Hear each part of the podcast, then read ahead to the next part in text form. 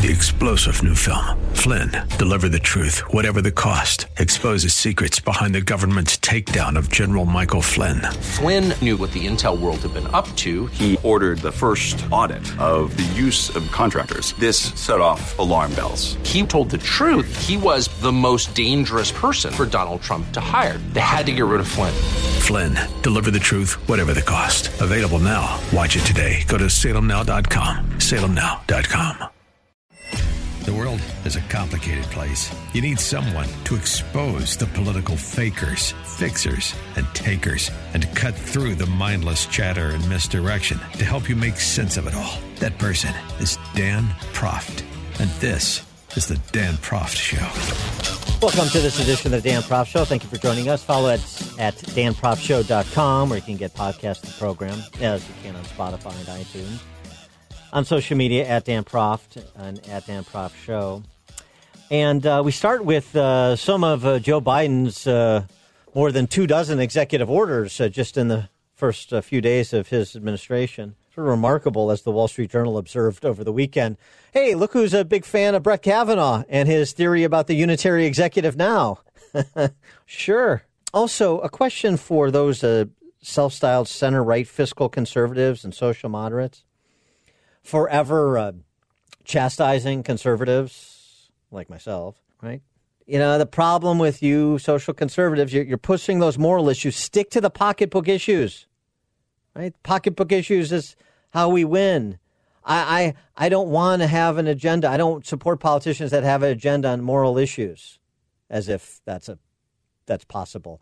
That's like the objective reporter. It doesn't exist except in sort of rhetorical theory as a cover story for champagne socialists who are frauds. That's what they are. Fiscal conservative, social moderate, leftist. That's what that means. And we're seeing it play out. And if you don't believe me, no problem.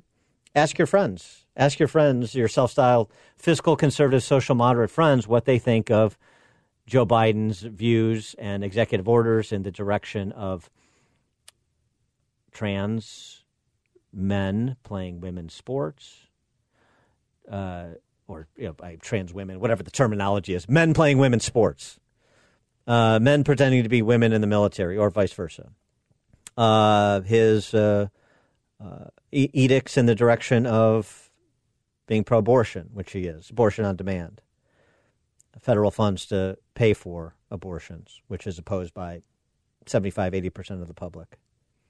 And while he uh, walks around as a devout Catholic, and not only a devout Catholic, but according to the New Yorker and the New York Times, the Catholic who just might save American Catholicism from the far right. That's the headline in the New Yorker over the weekend.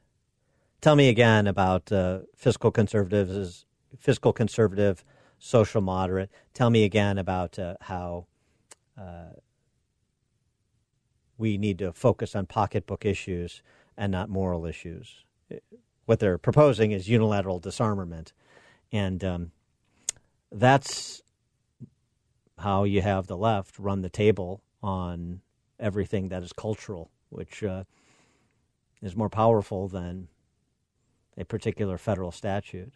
And giving them cover are people like David French over at the Bulwark, who essentially says that Christian Trump voters owe America an apology. That's where his focus is as Biden is issuing these executive orders I described. Uh, French tweeting, two things are true. You can oppose the worst executive orders, either through litigation when appropriate, uh, including through litigation when appropriate, I should say. Yet, a handful of bad EOs does not mean it was better to support a deranged liar who'd incite the sacking of the Capitol to hold on to power. Right. Well, that's one perspective. And that's from a social conservative, and thus the crack up of, well, the Republican Party to some extent. For more on all of this, we're pleased to be joined again by Rod Dreher, senior editor at the American Conservative, author of Live Not by Lies, a manual for Christian dissidents. Uh, Rod, thanks for joining us. Appreciate it. Well, it's great being here, Dan, but uh, it's really something to see on the first day of office, President Biden launched this blitzkrieg against social conservatives. But this, as you were alluding to earlier, this is exactly how the left does it. Whenever uh, they do these aggressive moves against social conservatives, moves that aren't even popular, they accuse us of uh, waging culture war on them. and they have the media right behind them. Well, and, and, and what do you say to um, you know the the sort of the never Trump Christian like a David French who's saying uh, we should be uh, those who supported Donald Trump, understanding what he was and what he wasn't, uh, should be in the business of issuing apologies to America, not focusing on that blitzkrieg you just described. Well, you know, I, I think that I understand why David feels that way because he was hit in an incredibly uh, vicious manner. His family was by some extremists on our side, and so I, I give him grace on that. But we can't be looking back at the past. We've got to look to the future because persecution of social conservatives, religious and, and otherwise, is coming, and it's coming from this administration through its policies and through the laws that it's going to be able to get through a Democratic Congress. And uh, you, you, have um, sort of this uh, battle for the soul of uh, the Republican Party, starting perhaps, uh, probably not maybe not starting with, but certainly including the two caucuses. You had an announcement today that Rob Portman, the incumbent Republican senator, is not going to be running for reelection. So that pre- creates a, perhaps another toss up seat uh, where there wouldn't have been one if he was running for reelection for Republicans.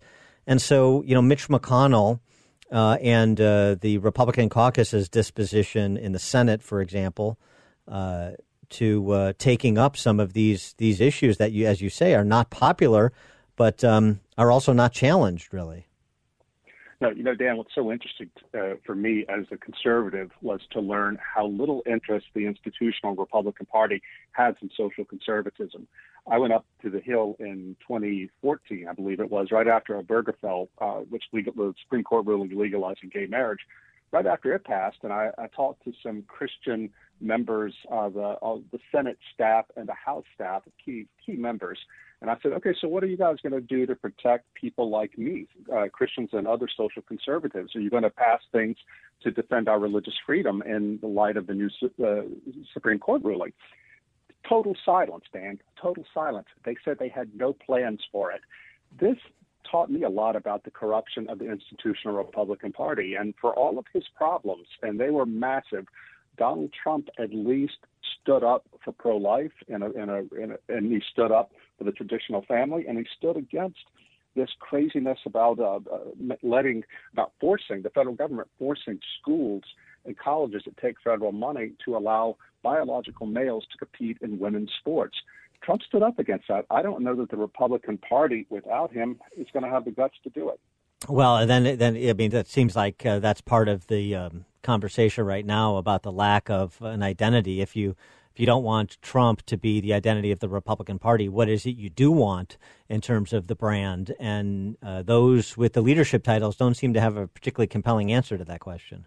No, they really don't. And this is one thing that worries me a lot. I, I was looking forward to Senator Josh Hawley taking up the mantle of Trumpian populism after Trump left, but he seems to have really blown his career up by the way he acted before the election. And uh, I hope he can recover because we need the good we need the good things about Trump without the bad things. I think Trump really is yesterday's politician. I hope that the conservatives realize that he did some good things, he did some bad things, but he's yesterday. We've got to go forward and be strong. And uh, but so far, I don't see anybody on the Republican side moving to take up that mantle of leadership. It's interesting too because, uh, you, as you point out, how Trump was, you know, unapologetic about everything, but including about uh, his uh, defense of life, his opposition to so much of the identitarian uh, uh, uh, political agenda, and um, and and and you know he got 75 million votes. I mean, I, I understand he lost the election, but there's nobody in the Republican Party uh, before him. Uh, I mean, in terms of 2016 to present, or now currently, that enjoys anything approaching the sort of uh, popular support that he has. Uh, and and that's with you know his personality, which obviously was a turnoff to a lot of people. I, I just don't understand why there is not more courage of conviction when you even have examples of perhaps um, an accidental uh, defender of some of those issues uh, uh, benefiting politically from taking those positions. Yeah, I, I, think a lot of it has to do with the donor class, Dan, to be honest. I mean, the donor class in the Republican Party, they are the exact people you were talking about earlier, the fiscal conservatives, social liberals. And I think what the donor class expects is that the Republican Party will give lip service to social conservatives. They consider us embarrassing, but deliver on tax cuts and things like that. And uh, I, I think that one thing Trump has done, for better or for worse, is he's exposed this. And I I wish, I mean, Senator Hawley said right after the election that uh, we know, now know that the future of the Republican Party is as a working class party. I wish that were true, but I now that Trump is gone and Hawley has blown himself up, I don't know who's going to carry that mantle forward. But they better find somebody quick because Biden and the Democrats they know what they believe and they're pushing hard for it, and uh, they have got to meet some opposition. One thing that frustrates me about Trump is I hold him responsible for the Republicans losing the Senate because of the way he behaved in Georgia, discouraging people from going out to vote. That was crazy. And now we're all going to have to live with that. He is Rod Dreher, senior editor at the American Conservative, theamericanconservative.com, as you just heard him say, is where you can find his blog. Also, pick up his book, Live Not by Lies, a manual for Christian dissidents. Rod, thanks for joining us. Appreciate it. Thanks, man.